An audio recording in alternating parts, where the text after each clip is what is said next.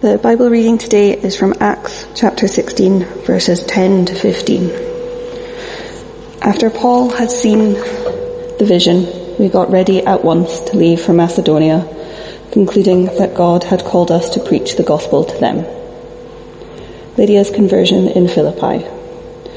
From Troas we put out to sea and sailed straight for Samothrace, and the next day we went on to Neapolis. From there we travelled to Philippi, a Roman colony and the leading city of that district of Macedonia, and we stayed there several days. On the Sabbath, we went outside the city gate to the river, where we expected to find a place of prayer. We sat down and began to speak to the women who had gathered there. One of those listening was a woman from the city of Thyatira named Lydia, a dealer in purple cloth. She was a worshipper of God the Lord opened her heart to respond to Paul's message. When she and the members of her household were baptized, she invited us to her home.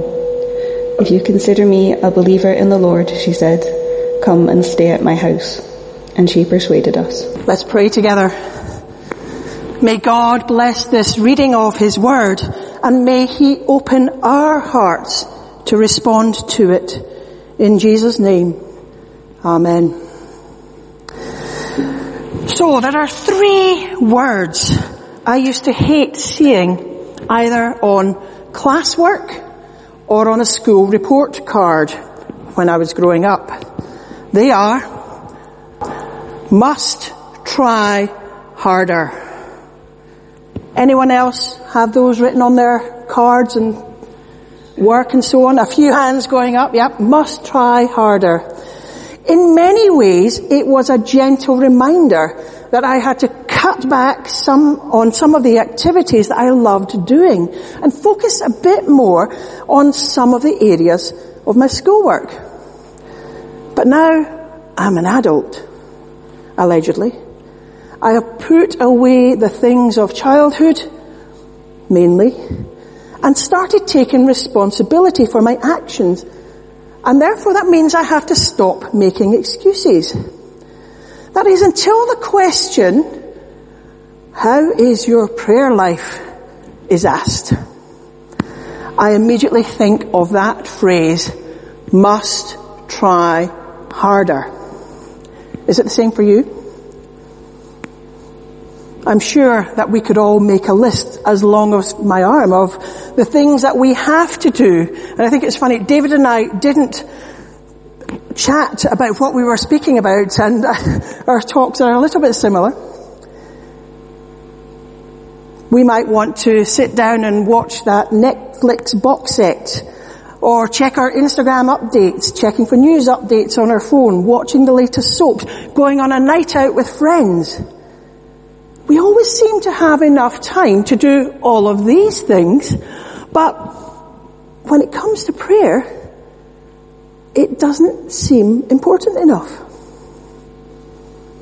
Now, I'm not saying that we shouldn't do these other things because especially in today's culture, there is a great need for us to relax and de-stress. But actually, you can do that with prayer too. We need to prioritize our time with God. And the onus is on all of us to engage with prayer. How's that going for you? If we're honest, and I'm speaking of myself here, we're probably quite good at the arrow prayers the prayers that we fire up quickly when there's a challenge in our lives or a difficult situation. Be that worry about health or work or money or lack of it. But could we try harder? Do we spend enough time in God's company on a regular basis? Probably not. We must try harder. Now you might be asking yourself the question, well, why? Well, perhaps the words from the next stanza of the I Have a Dream poem that we've been following over the last few weeks will help us to understand. They say, I have a dream of a praying church where prayer where people expect God to hear their prayers. Where husbands and wives pray together. Where church members pray with and for each other. Where the leaders pray together regularly. Where the services are prayed for. But where the needs of the world are not forgotten. This verse reminds us of the kind of church we should want to be part of if we do all of these things. Now, it seems like a, a, bit of a tall order, especially in today's culture, when there are so many distractions. But it's not insurmountable. Today's scripture passage gives us an insight of what can happen when people pray. And I've picked out two key points in that.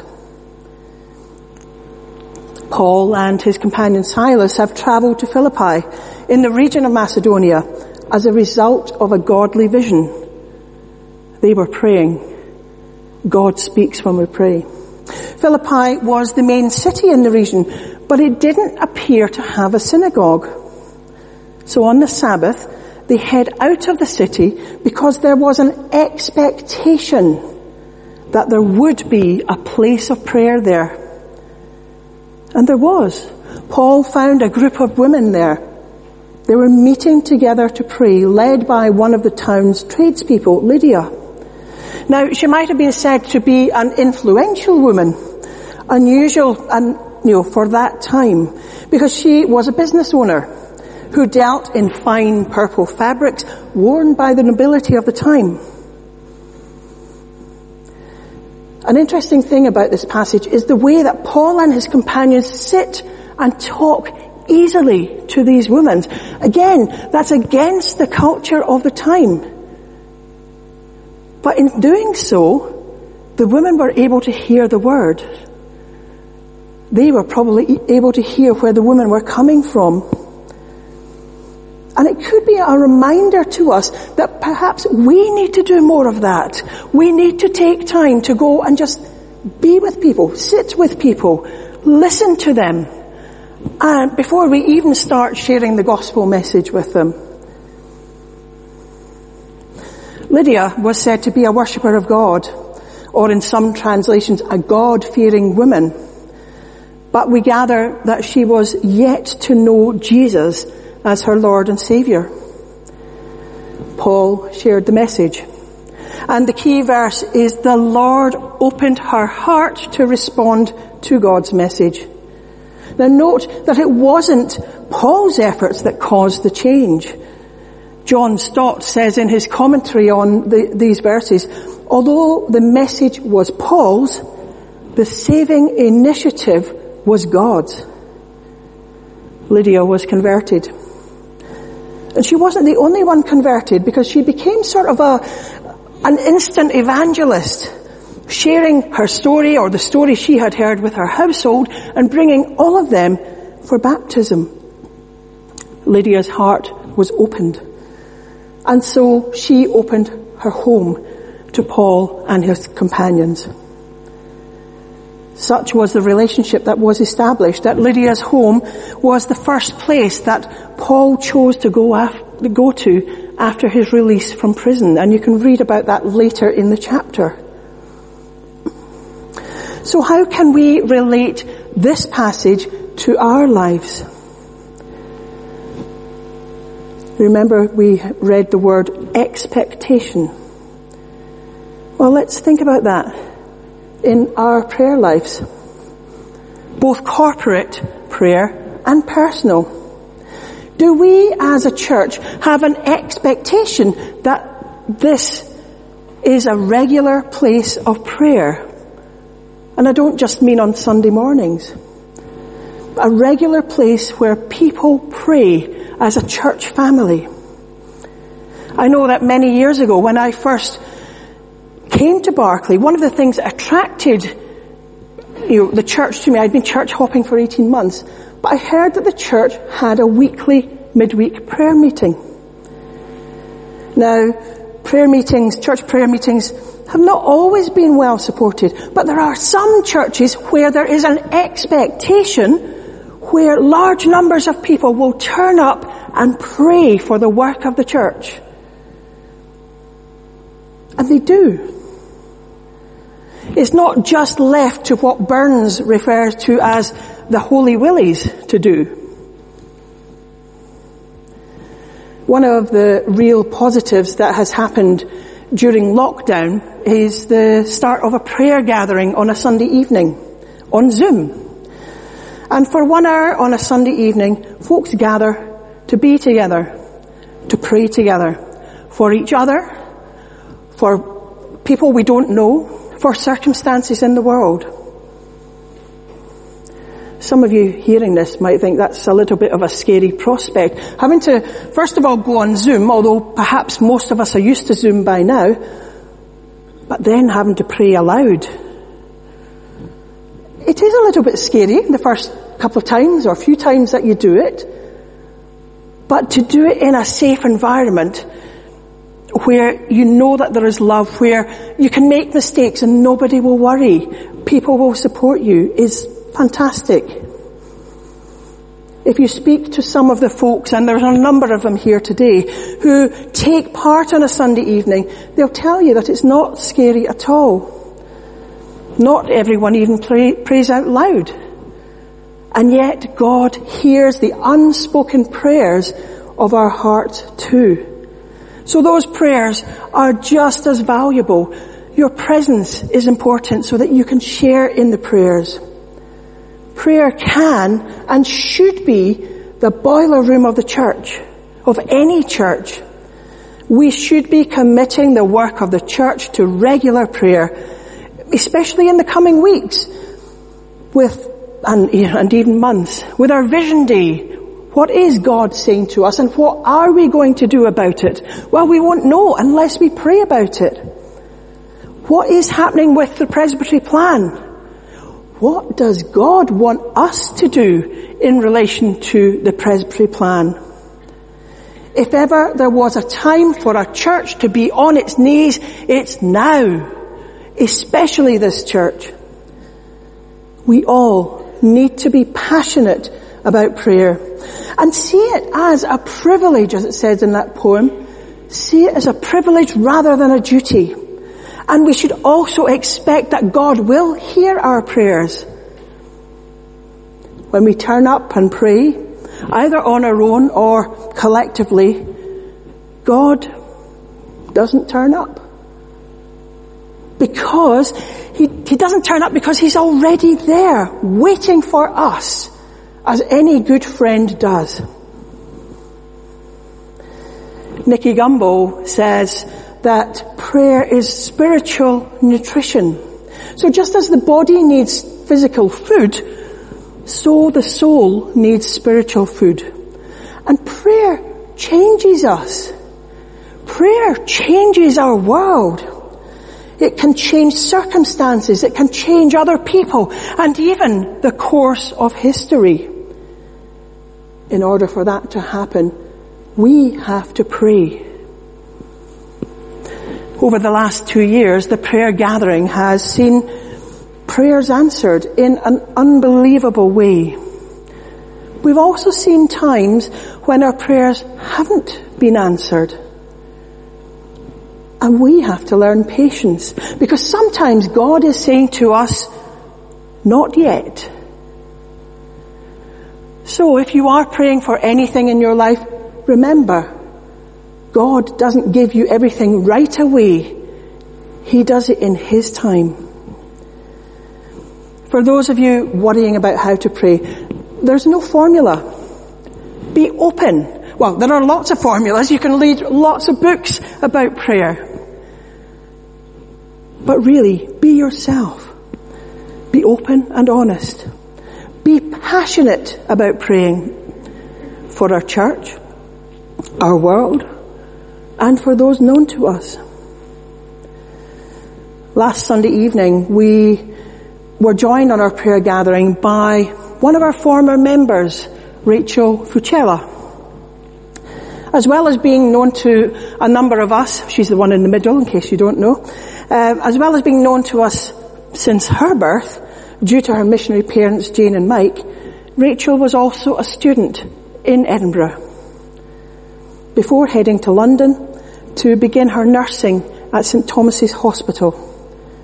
She was also to spend a year in God's time with the community of St Anselm at Lambeth Palace.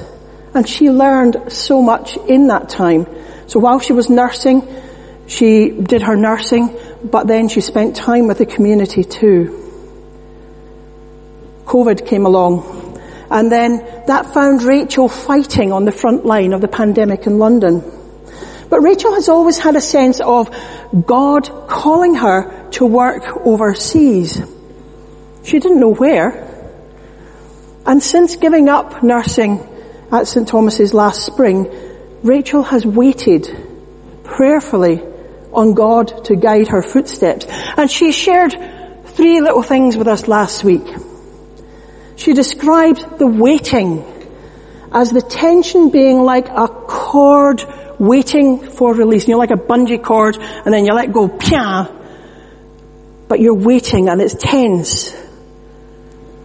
She waited. And as she waited, she paused and she pressed into the character of God. Now, we can only do that if we draw close to Him. And then the final thing she said was to expect the unexpected. Because sometimes God will answer our prayers not the way we think it's going to pan out.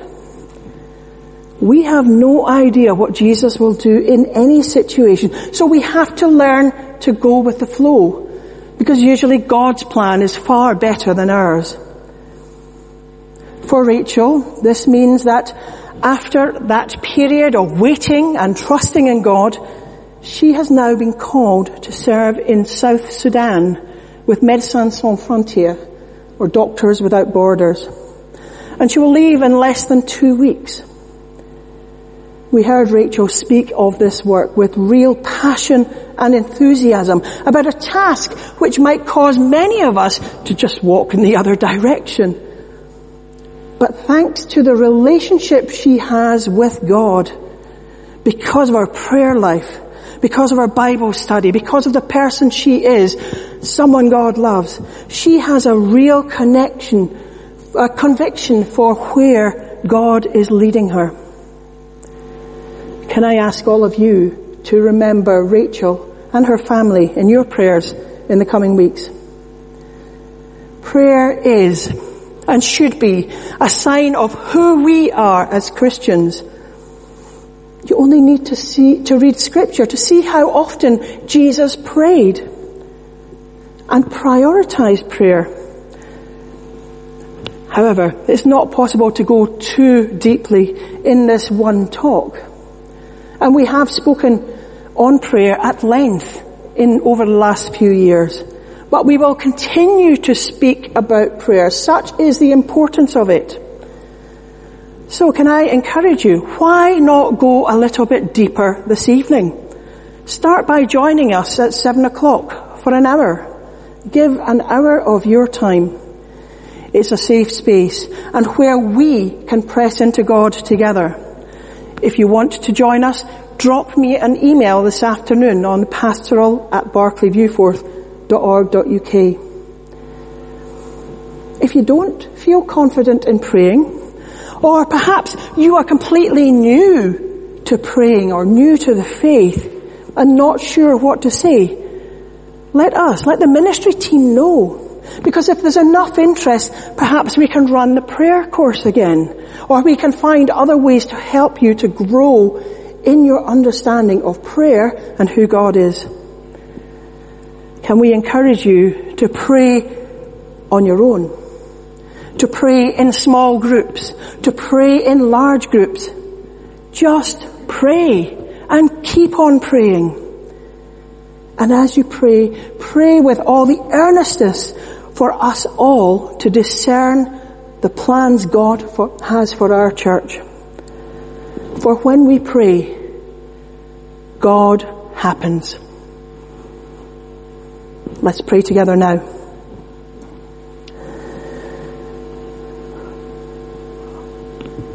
This prayer has slightly been adapted from the Lectio 365 Bible reading and prayer app. Lord, forgive us when we are not honest with you. We sometimes forget about your love and concern for us and allow fear and shame to stop us from speaking to you. Help us to commit to speaking honestly with you so that we might fulfill that dream of being a praying church. Mobilize us to be a missionary movement so that we might pray for our friends, family members and colleagues to come to know Jesus. And we take a moment to name them before you now.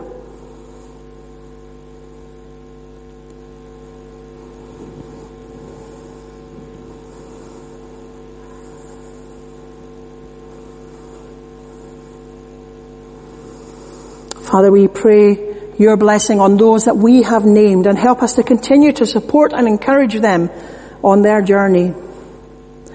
And let's pray together now the prayer that Jesus taught us to say together. And the words are on the screen should you need them. Our Father in heaven, hallowed be your name. Your kingdom come. Your will be done on earth as it is in heaven. Give us today our daily bread. Forgive us our sins as we forgive those who sin against us. Lead us not into temptation, but deliver us from evil. For the kingdom, the power and the glory are yours now and forever. Amen.